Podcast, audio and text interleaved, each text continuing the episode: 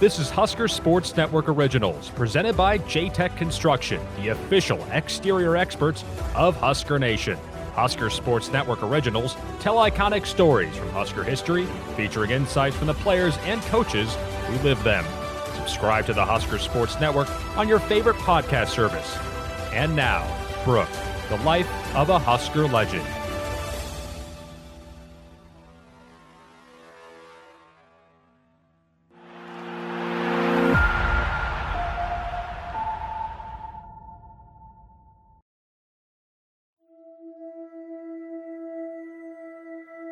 Well, a lot of things go through my mind when I think of, of Brook.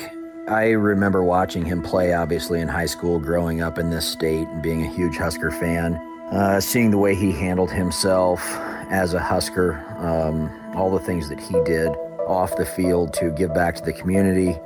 When I really feel Brooks' presence is uh, whenever I get a chance to go out, you know, pheasant or quail hunting, and uh, those many, many times that he and I were together. I think when you're 18 to 21 years old, you always think you're going to live forever. And then when that doesn't happen and you see see that in a teammate, somebody you know, uh, a lot of guys at that point kind of reflected on uh, where their life was headed. I mean, he was just about you know competing and being a great teammate on the field. You know, so when you when you're around a, a guy that's that I call it viciously competitive when they're on the field, you know, it's infectious for Nebraska football fans, that had a 9 11 day feel to it that afternoon and, you know, for the days that followed. It, it really did. This tragic story now being reported from Lincoln, Nebraska. Brook Berringer, Nebraska Cornhusker quarterback, is reported as killed today. Tonight, a tragic death of Brook Berringer, the Nebraska quarterback, was killed when a two two-seat plane he was piloting crashed in Raymond, Nebraska today. Berringer on the field stepped in for the injured Tommie Frazier in the 94 season. He won seven games as a starter for that number one team. He had a pilot's license and often flew this 50-year-old plane, but Brook Berringer was 22 years of age. Brook Berringer is a Husker icon, and it wasn't just because of his accomplishments or toughness on the football field. To number 18, his time spent at Nebraska stretched well beyond the goal line. This is Brook, the life of a Husker legend. The first exposure I had to Brook was not uh, via a video. He came up to our football camp, and um, he would it would have been between his junior and senior year, I believe, in high school, and um, he uh, impressed me because he was a, a, good athlete. He was pretty tall, probably close to six four, and I imagine at that time probably 185 pounds. But he ran pretty well, and he was a good thrower. And um, little town of Goodland, Kansas. So I don't think he probably ever played in front of more than two, three, four hundred fans at any one time. And then we did get some film on him, and we thought he looked good. And then I went down and watched him play basketball. And he was a very good basketball player, very good athlete. So we, we offered him a scholarship. I think Ron Brown was the primary recruiter. And so uh, he came. You know, I, I think most people know um, that he was born in Scotts Bluff. So uh, this was kind of a co- homecoming for him you know, the, the interesting thing about his recruitment was that Goodland, Kansas is kind of isolated, you know, kind of like Scotts Bluff. And I know he was offered by a number of Big Eight schools, but you know, I, I wonder what he, you know, where he would have gone had he been in a, a more centralized or, or, more identifiable location.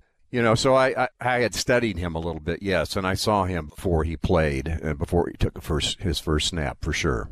It would have been at our our first uh, gathering of, uh, of, of our team, the recruiting class in 1991, and I'd only seen uh, you know pictures of Brook, headshots, and such. At that at that point in time, we don't have the luxury of what kids have today of watching high school tape and you know their own YouTube channels and everything else. But the thing that caught me is he's uh, you know he was uh, he was about my height. He was about six foot four. He was a good looking guy and uh, had a kind of a distinct walk about him if you would. He just kind of uh, walked uh, straight and tall, and his shoulders back, and um, kind of a long stride. And just remember his uh, his quick quick wit, and uh, he was he was a funny guy. And he told some of the funniest stories ever to us all. But you know, he he's a impressive at 18 that you know at 18 years of age, he he certainly somebody would look at and go that that guy's uh, he's a stud.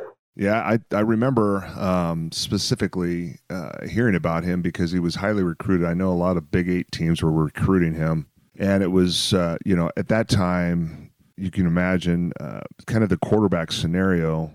You know, he was a year younger than me, and he uh, actually came in and was competing with you know probably one of the best option quarterbacks in the nation. So you know every time there was mention of a quarterback, everybody was very interested because how that would play out in the competition and what it looked like for our offensive scheme uh, moving forward. Just full of personality, just a unbelievable kind of persona about him. Great smile, great humor about him, uh, very friendly. Uh, and he actually was uh, very, very close with uh, Aaron Graham, who I played with. And, you know, so we hung out quite a bit.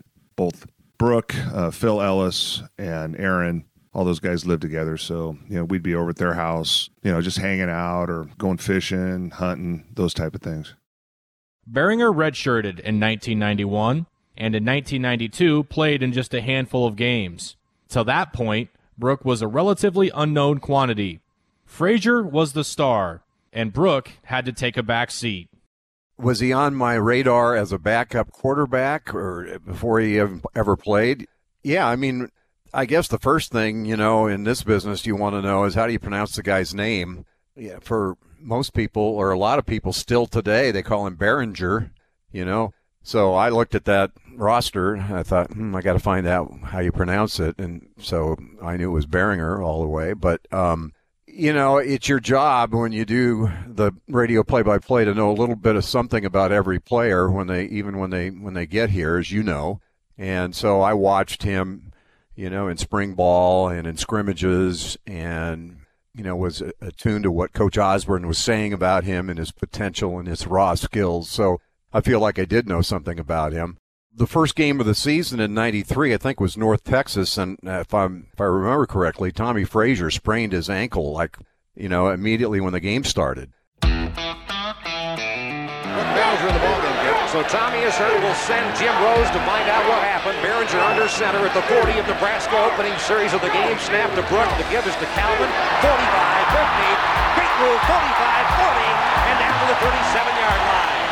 Osborne keeps it simple, simple for Berringer's first uh, playoff. A simple handoff as he's into the ball game in relief of Frazier. Spread set for Nebraska. Berringer fade pass. Dixon's got it. Dixon. Double tight ends. Flanker right side for the Cornhuskers. And the snap.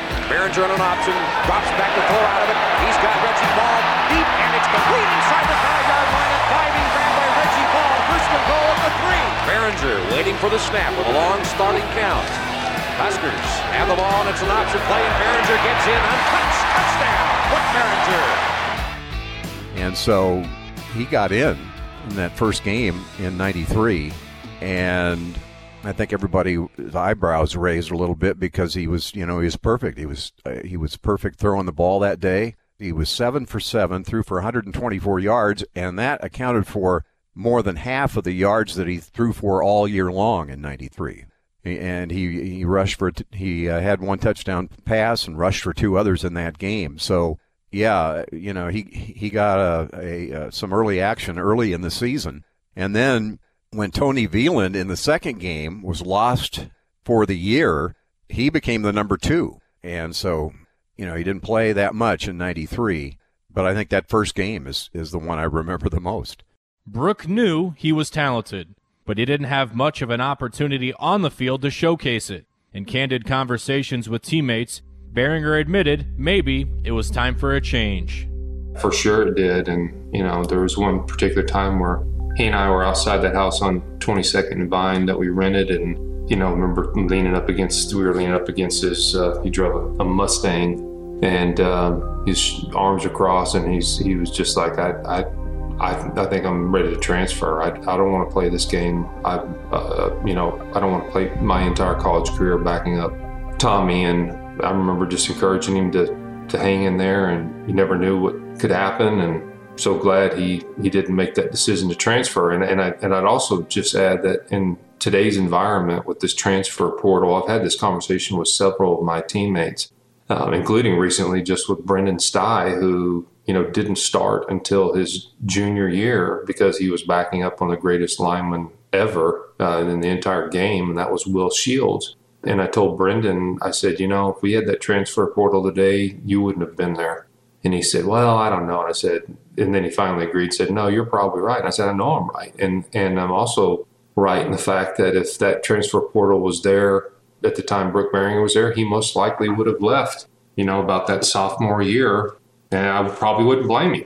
Yeah, it's interesting because uh, Mark Gilman, who came in with Brook, uh, Mark was my roommate, and Mark was talking about the same thing, and it was it was a different conversation with Mark because Mark, you know, he, he still was learning how to play the game of football as far as uh, getting tough because it is a violent game, and he was tired of being injured or bruised up and battered, and he wanted to go play basketball. And Brook was a tremendous basketball player as well, and the two of them, I remember uh, the conversations were about uh, transferring, and Brook was for more about going to a place where you know he might have the ability to play right away. And you know, Aaron and I, you know, those conversations, uh, you know, were both to Mark and Brook. You know, the same message is, you know, I mean, if you stick it out, uh, it'll pay off, and you know, we're going to get this national championship one way or another, and you're going to be a part of something special. Berringer showed some glimpses of the player he could be in that 1993 season.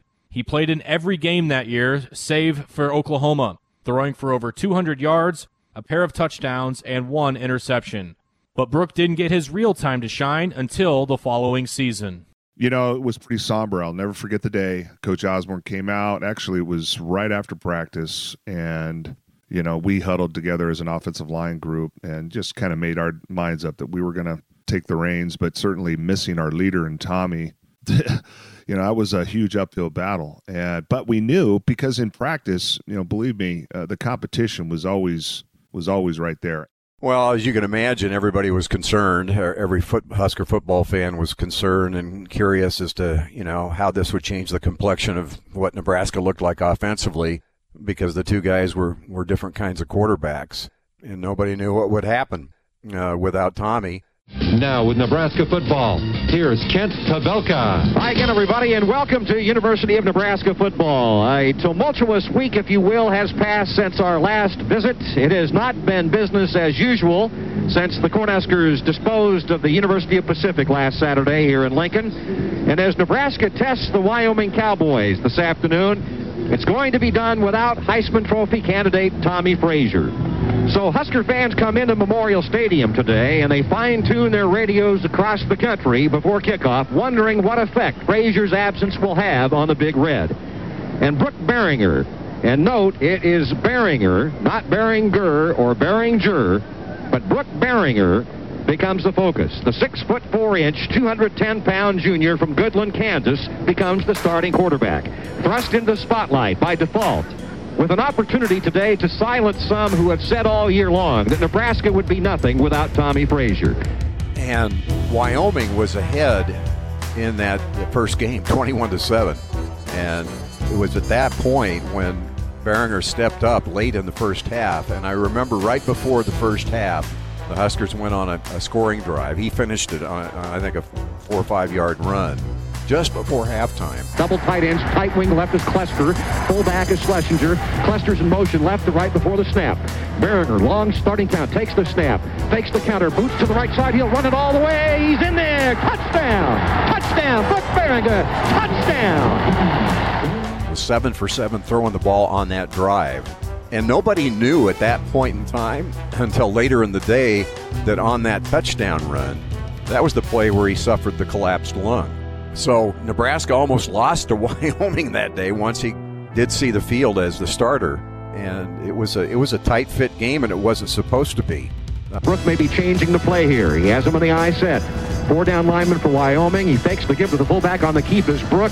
He keeps the ball inside the 20, inside the 15, the 10, the 5. Great downfield block and the touchdown. Touchdown by Nebraska's quarterback, Brook Berringer. Into the eye set, Berringer maybe changing the play here. Wide splits in the defensive line. Crowd comes to a hush and first and 10 takes the snap, runs the option. Brook on the carry, has a block by Schlesinger in the five to the goal line for the touchdown. Brook Berringer 10 yards out on the Huskers. Put another one on the board.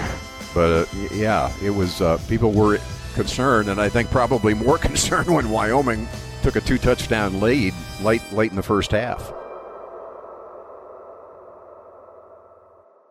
Husker Sports Network originals are presented by JTech Construction, the official exterior experts of Husker Nation. Find out more about this great Husker partner at jtechconst.com. Now back to Brook, the life of a Husker legend. Well, I think the thing about the way he went through that year was that, you know, he had his his injuries, his lung issues. We all didn't know about it until after the fact. For example, he started that next game after the Wyoming game, started against Oklahoma State, and his, you know, he was he was hurting. He was x-rayed at halftime and he was done for the day. I don't think anybody knew that he was done for the day when they went to the locker room, but he was, and he spent the night in the hospital. But you know, you watched Berringer playing with a flak jacket on, and I think in the rearview mirror, people were more impressed with his toughness when you stop to consider what he went through that season. And the question everybody's wondering about right now regarding NU's quarterback situation is this. Brook Berringer has been cleared to play this afternoon. However, Matt Turman will start. Berringer is available.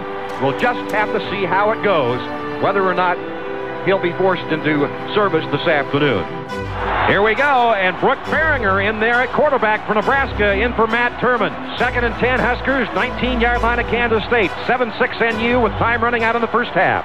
Brook looks at that Kansas State defense, trying to change the play. And the eye set, flanker left, one end right. Brook under center, Bill Humphrey takes the snap. Play fake, wants to throw, protection holds. He's got ball deep, throws it long. It's inside the 10, inside the 5, and the touchdown, touchdown.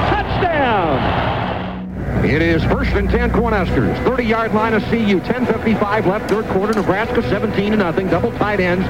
Smash mouth look with the three backs in the backfield and the snap to Berringer. Drops back to throw out the play fake. He's got Alford there. Inside the five. Touchdown. Touchdown. Touchdown to Eric Alford. Berringer waiting for the snap. Takes it. He gives it on a no, a bootleg, throws it in the end zone. There's a touchdown. Touchdown to Mark Gilman deep in the right corner of the end zone. And it is Brook on an option play. Brook on the keep inside the 25, inside the 20, inside the 15, to the 14-yard line. Berringer could pick him up and put him down.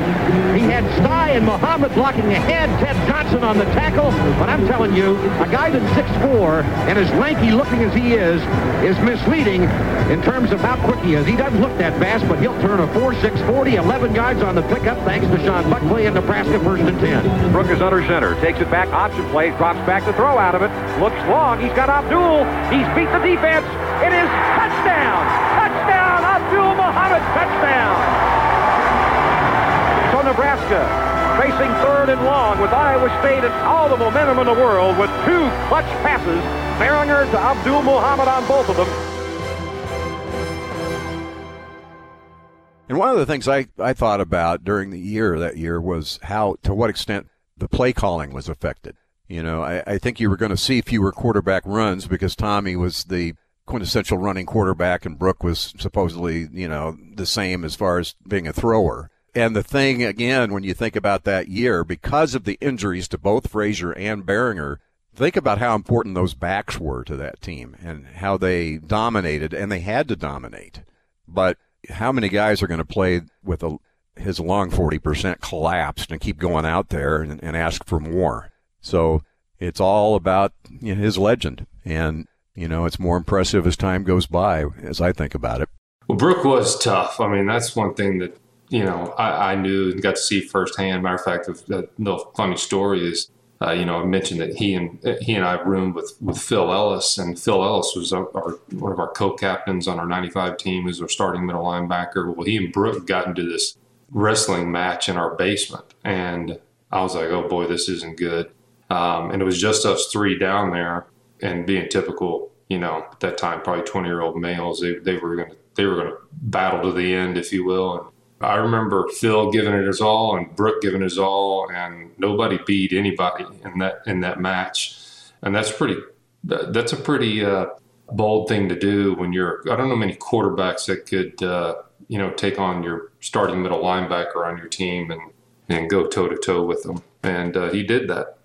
In 1994, Brook went 7 and 0 as a starter. He threw for over 1,200 yards and 10 touchdowns while completing over 62% of his passes. Brook's play was good enough to help lead Nebraska back to the Orange Bowl, where they were set to clash with the Miami Hurricanes. However, despite Brook's success, it was Frazier who won back the starting job during Nebraska's final scrimmage in Miami on Christmas Eve. I don't recall exactly when or if Coach Osborne announced publicly that that he was going to start Frazier instead of Berringer. All I remember was that's the way it unfolded. And I think everybody was all fans would have been good either way. You know, I mean, you understood why he might start Brook. You understood why he'd come back with Tommy if Tommy were were healthy, and, and that goes back to you know the the way most coaches their philosophy is if you went if you lost your job because of injury, you really didn't lose your job. So Frazier was ready to go. I do remember it being a little bit weird, exciting at the same time. Think about that; those two weapons going into a game like that, and so really it was more about uh, the principle of the matter. Um, you know, Brook had gotten us there, and we, we felt at that point, you know, that Brook should have gotten the nod. Uh, but at the same time, I, I still believe in the system, uh, and you know, as you know, practice speaks for itself. How you grade out, and the coaches had to be comfortable with it, and and I think um, you know the conversations amongst ourselves was you know either one of these guys could lead us to a national championship. Um, certainly, Brook has put in the time and and paid his dues throughout the season and, and came in and, and really saved the day for us. You know, um, it was a little strange, um, you know, seeing Tommy back out there, you know, practicing down in Miami and the two of those guys competing rep after rep, and then the coaches making the decision in the end. Coach Osborne had to call on Berringer to rally the team. And one thing I think about is what would have happened if Coach Osborne had decided, no, I'm going to stick with Tommy. I can't let, you know, we're down 10 to nothing, but I can't, I don't want to suggest that we need to make a change. But he did make a change, and, and Berringer, you know, rallies the team. And what a great story, you know, when you think about the, the nuances of, of what happened, including, you know, Brooks' contribution during his career and in that game. And it is Brook Berringer Berringer, the 6'4", 210-pound junior who guided Nebraska to seven straight wins when Tommy was on the shelf. Threw a couple of interceptions in the scrimmage here, and that allowed Tommy to earn the starting job. And when the second quarter begins, Berringer will be at the controls, first and 10 Nebraska, at their own 29.5-yard line behind 10 to nothing. Berringer at the controls as the Cornhuskers take over in good field position at the Miami 40. Here we go, Kent. Huskers need something on this possession. First and 10, Nebraska at the 19-yard line of Miami. Double tight ends, full house backfield. Clester Johnson in motion to the left side out of that. Brook drops back, rolls to the right, run pass option. He's got Matt Shaw. Matt Shaw's in there. Matt Shaw's in there for the touchdown. Mark Gilman's got the ball. Mark Gilman for the touchdown. On a run pass option. First and 10 at the 19-yard line of Miami. Rolls to the right as Gilman on a late release on the right side at tight end got into the end zone for the touch. You know, at the time, it was kind of business as usual. The coaches did such a great job in kind of taking the temperature of what was happening offensively for us during the game. And as the game wore on, it was evident that you know running the football uh, and running the option and running the short trap and those those type of plays were going to just really put us in a position to wear them down and you know have an explosive play here and there. And you know again, you know, Brook came in and, you know, at the beginning of the game, and he broke the ice for us with Mark Gilman. You know, that was kind of cool. Those two guys hooking up for that first touchdown. And, you know, in Miami's defense uh, stifled Brook. And, you know, if you look back, I mean, heck, I think we had like five turnovers in that game. It was, it was kind of crazy. And so when, when Tommy and Brook, you know, when they would come in and out, it was, uh, for me, it was like business as usual. I had enough to deal with, you know, with Warren Sapp and, you know, that entire defense. Um, they were so fast. But again, I thought it was a credit to the coaches and, and really taking the temperature of where we were in that game and how he substituted those both those guys in and out. We got 21 seconds to go. 20, 19, 18. Nebraska will win the national championship. The Cornhuskers beat Miami 24 to 17 and win the national title. Tom Osborne just got Gatorated. There's the last second of the game, and it is official. It is history. 13 and 0, and bring that trophy back to Lincoln. With Tommie Frazier set to return in 1995, Berringer spent the vast majority of his senior season on the bench in a backup role, a role that he took with grace and humility. The main thing uh, was that um, the next year they both came back and they were both well. And, uh, and I think there were players on the team that favored one or the other. So what we did is just threw it open. We said, well, whoever grades the best in fall camp will be the starter. And we really had a very talented team that year. And uh, it probably wasn't going to make a lot of difference which one played because we had such a great supporting cast. But I think Brook had one interception in fall camp and Tommy had none. So we gave the ball to Tommie. And I think that was the significant thing about Brook was that, you know, a lot of guys would have tried to lead a revolt or make a mess out of things, and Brook didn't do that. He uh, he said the right thing, did the right thing. I knew it hurt him badly not to start, but he held things together. Tommy had a great year. We had a great team. Nobody came close to us that whole year, and we beat Florida at the end by 40 points or something like that. And it was the best team that I coached that year. So anyway, I had a lot of respect for him in, in regard to how he handled himself. One of the things maybe that helped Brook was that the knowledge that he had played the previous season when Tommie had been injured and that he was he was effective and he was capable and he probably knew that you know at any given time it could happen again but i think that the other thing maybe that was going on for him is that he had a suspicion that he had a future uh, in the in the uh, NFL after after his senior year, regardless of of uh, whether he played or not. So all of that combined probably probably contributed to how Brook Berringer hung in there in '95 uh, as a backup after uh, his instrumental role in in '94 you know, looking back, I remember thinking to myself, you know, I mean, Brook, gosh, I mean, he'd be starting anywhere else in the country but knowing his personality, you know, and understanding that at any given moment, uh, the guy, you know, the guy in front of him could go down, and you know that team was confident in, in having Brook uh, being that backup. It was unfortunate, but again, Tommy, you know, Tommy had a Heisman Trophy winning season. I think he got robbed in the end, um, so there was no denying, you know, the level of play that Tommy, you know, afforded the team. Brook was obviously disappointed. Let you know, let's let's don't sugarcoat it and say, look, he was just a, a, a he was happy to be in the backup position. That, that that certainly wasn't the case. But you know, he had really grown close in his um, relationship with Christ that year, and um, and it showed. And he took the position that he was going to make the best of it, and um, he was going to use some of his influence that he had, especially with the, the kids in, in the state of Nebraska, and um, I think really be a, um, kind of a you know potential father figure or, or, somebody they could look up to as uh, someone that they could uh, you know want to emulate and be, and and he certainly utilized that time to to really uh, give back to the community. I mean, he it's not like he didn't have more that he wanted to prove. He certainly proved himself enough in that junior year in 94, you know, to uh, know his value forever in Nebraska football history. Between his volunteer work and time spent with the football team, Brook also had a passion for flying. Berringer had hundreds of flying hours logged and his professional pilot's license. Yeah, well, I don't recall if he had earned his pilot's license prior to coming to Lincoln, but I, I want to say that he had some training that he still needed to do um, while he was at school.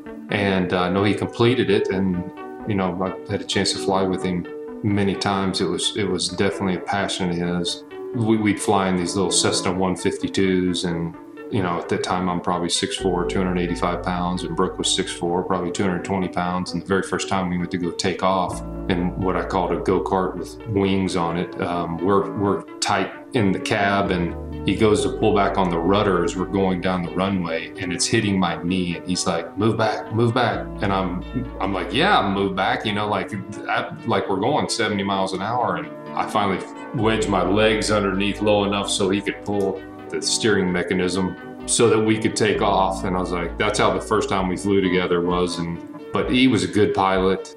He loved to challenge himself in the air. He also loved to go to the Lincoln Municipal Airport and, and request that we could do touch and goes on their on their runway, which just to me seems like that shouldn't even be permissible. Maybe they don't even allow that anymore. This would have been early 1990s, but I remember one time them controlling the air traffic that was coming in on commercial flights because you know Brook was he, he he was persistent on the idea of asking permission to be able to run on these to land on these runways and do touch and goes. And they the initial response was always like no way turn around get out of here and he would somehow convince them to allow us to go do that. And, and so you know we we do two or three and I'd be like we let's go. We there there are jumbo jet aircraft around this thing and we're in a little little go-kart with wings here so. On April 18th, 1996, Brook Berringer and his girlfriend's brother, Toby Lake, borrowed a friend's plane from a private airstrip just outside of Lincoln. Brook had flown that exact same plane a dozen times, but on that warm, windy day in April, it all ended in tragedy. Investigators later determined the plane lost power during its initial climb. With wind gusts reaching up to 28 miles per hour, Berringer failed to maintain control of the aircraft he and his passenger perished when the plane took a nosedive into an alfalfa field near the airstrip. Berringer was only 22 years old. We were actually scheduled to speak at a FCA banquet.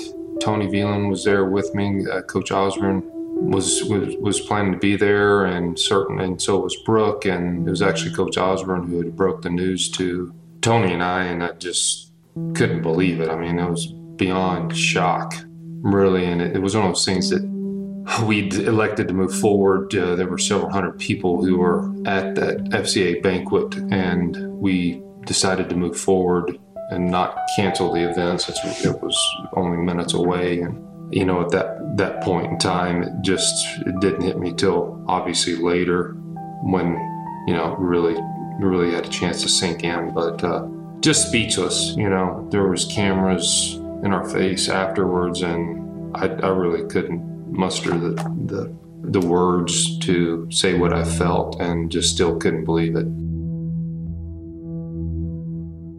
Earlier in that day, we were we were taking like a an excursion trip on one of those trimarans, and this guy taps me on the shoulder, and I had a Nebraska Citrus Bowl shirt on. He goes, "Hey, did did you play with a guy named Brook Berringer?" And I said, uh, well, yeah. He goes, you know, I think he died today. And I go, what are you talking about? You know, just like, what? He goes, yeah, I thought I saw, you know, something about, uh, you know, his his years on on on Earth and you know whatever they were talking about. I said, yeah, I kind of brushed it off because the the draft was in a week, so I figured they were just talking about Brook and and I was just hoping, you know, against everything that that was not the case. And the day went on and I forgot about it. And we got back. Um, we went to a bar, Justin, Jennifer, and I, and Kina went back to the boat. Well, as we're walking back to the boat before it takes off, Keena's leaning out the side of the boat and she goes, Did you know Brook? And that's when it hit me. And so I went upstairs, and it's it's amazing how you know as as the world we live in today, uh, how news travels, how fast it traveled to me on that boat in the middle of nowhere and went up and I made a call to Mark Gilman, and he was just beside himself, distraught, and and that's how I found out. I was the uh, operations manager slash program director for KFAB at the time, and you know I was coming off that '95 season. So I had spent a long day at the radio station, and I got I was driving home, and it, you know it, it broke on the radio, and I can't even put into words how uh, it affected me because, you know, it was such a tragedy in and of itself. But I, at the same time, was going through, you know, I was I was at the precipice of being put out to pasture for my my own future, and it all came crashing down at the same time. And really, the combination of that happening, and then losing the football job myself I think that's when I kind of became clinically depressed for a number of years, really. But that was that was just uh, you can't explain what a, a, a, terrible blow that was to, to hear that on the on the radio. It was kind of like um, for Nebraska football fans that had a 9/11 day feel to it that afternoon, and you know for the days that followed, it, it really did.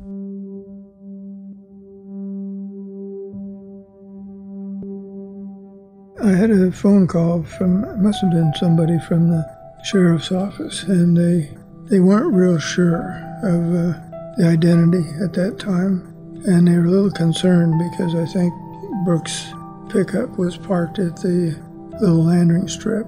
I didn't even know he was flying that little plane, to tell you the truth, but I knew he was interested in flying, and so uh, this little Piper Cub was what he was flying that day. Eventually, they I went out there with uh, a couple other guys. I think Ron Brown was with me, and a guy who had sort of been a spiritual mentor to Brook uh, went along, and uh, we came there. There wasn't much left, uh, just a little metal framework of the airplane, and because it burned, and uh, we very quickly knew that that had to be the plane that Brook was in because of his pickup, and uh, so it was a pretty pretty tough day, pretty tough week. I remember we had the spring game just a few days later, and uh, they had a tribute to uh, Brook that they played up on the video screens, and uh, that was pretty pretty tough to watch, and I think it was for all of our players. You know, the other thing that Brook and I had in common is that we both lost a parent before we got to the university. I lost my mom of cancer my senior year, and he lost his dad to cancer at a much younger younger age. I think you know us both dealing with with death at the level that we did at a younger age allowed me to focus on the things that I truly appreciated about our relationship and all the great qualities that he offered. And, you know, I try to remember, keep those things at the, at the forefront of my mind. And he obviously died tragically at a young age, but he lived a, uh, a pretty fantastic life in the few short years he was here.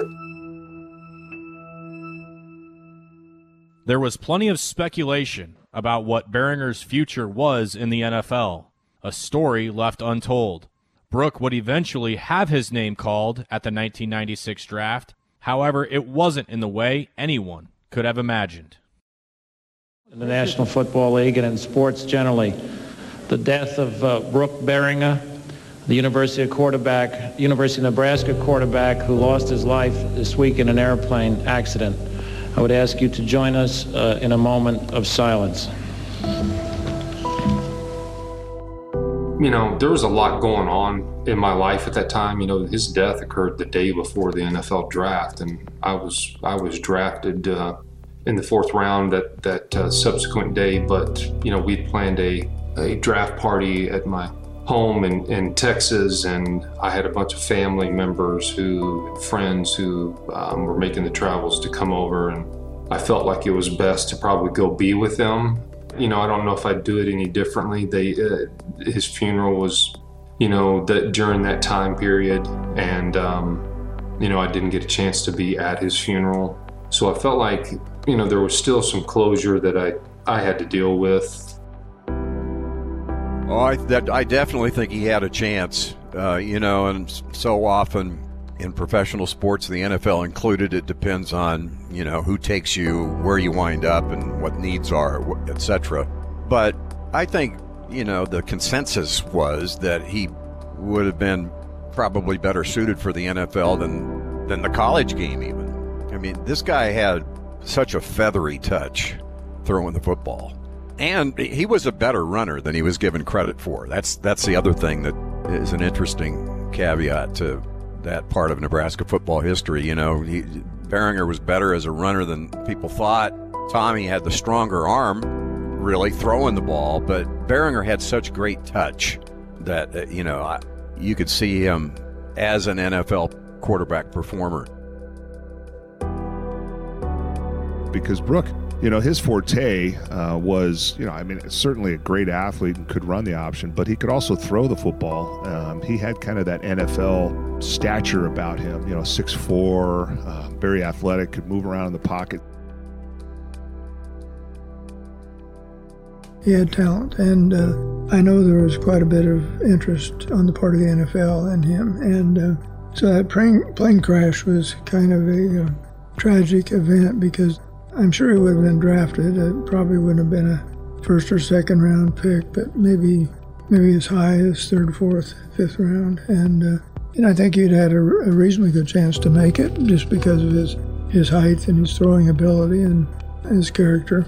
So it was uh, quite a blow to everybody involved. I also think that you know Brooks showed enough in that '94 season to grab the attention of of the pro scouts and you know, a lot of people are aware, and, and, I confirmed this with his mom, Jan, several years ago when we were together because I, I, just hadn't heard it directly from her. I'd heard others talk about it, but um, you know, the Denver Broncos were were planning on taking him with one of their draft picks um, in that '96 draft, and saddens me to to think about that because Brook was a Broncos fan. He grew, grew up in Goodland, Kansas, about three hours or so away from Denver, and that'd be a dream come true for anybody to be able to play for your your closest uh, uh, NFL team that you supported. Berringer had a profound impact on everyone that surrounded him, especially his coaches and teammates. I think when you're 18 to 21 years old, you always think you're going to live forever. And then when that doesn't happen and you see, see that in a teammate, somebody you know, uh, a lot of guys at that point kind of reflected on uh, where their life was headed. So he had a, a strong impact on uh, the whole program, really. But he was, he was a guy that uh, I was in that room with him for five years because uh, I was in the quarterback meetings and ran the quarterback meeting. So we got to know each other quite well. He loved to hunt and fish. And I remember one time I, I have a piece of property up northwest of Lincoln, not a very big place, and I had a problem with some coyotes. And I said, uh, Brook, you, you think you could get a coyote?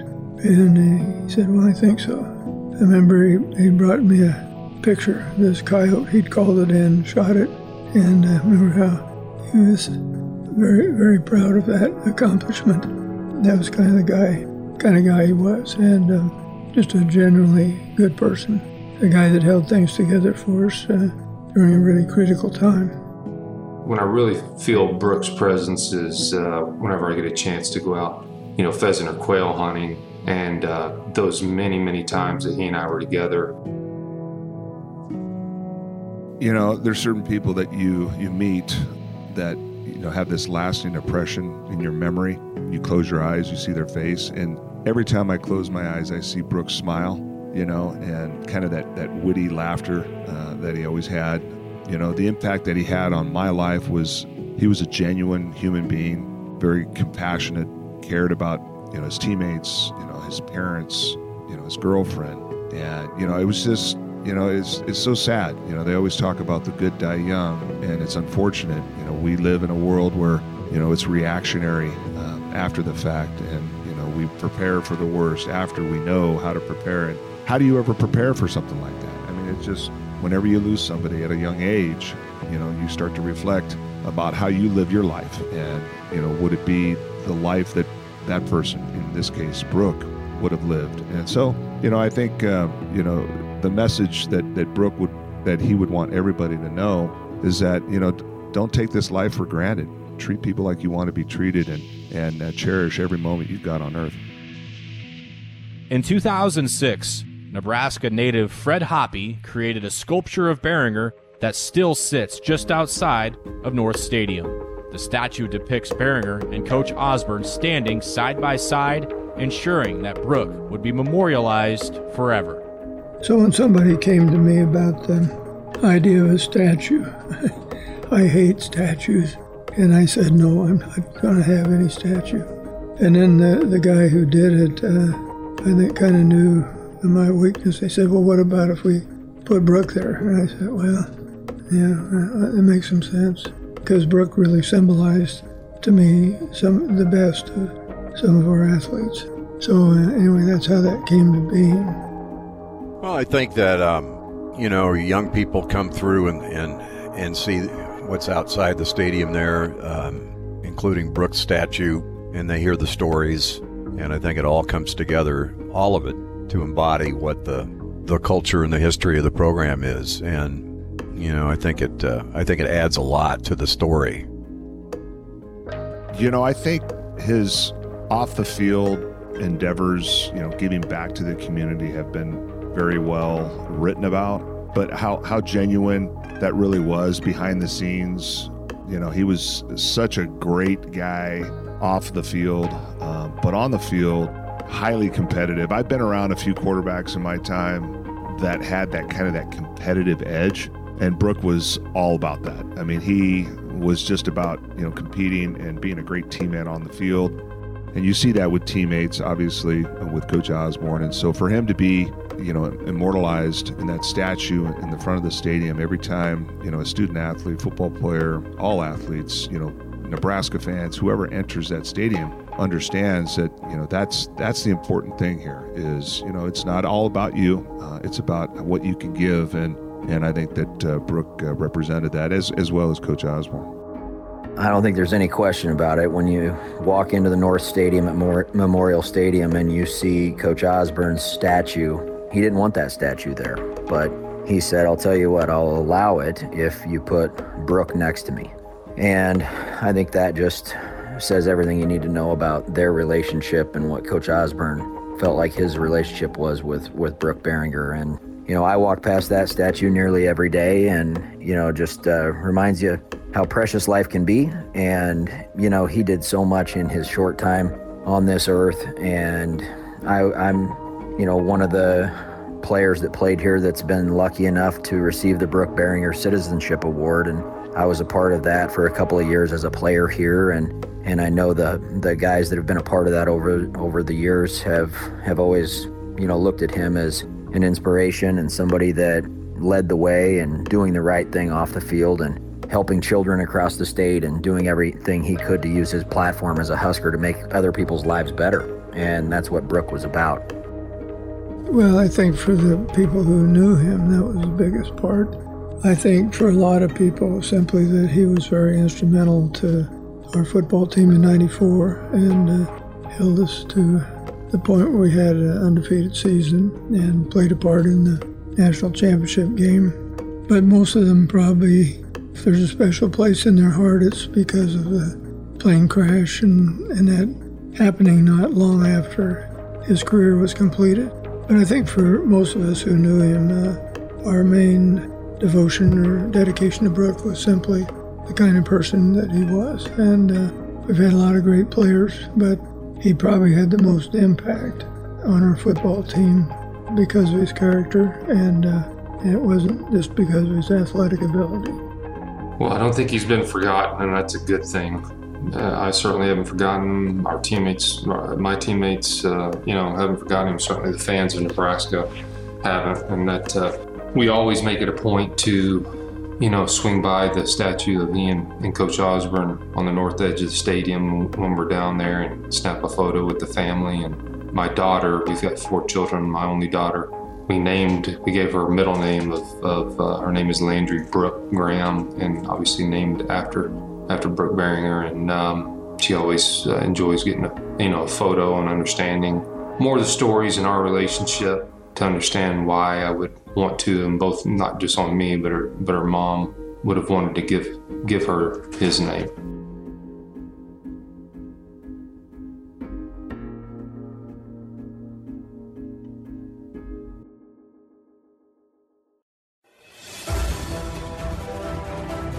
The proceeding has been a Husker Sports Network original.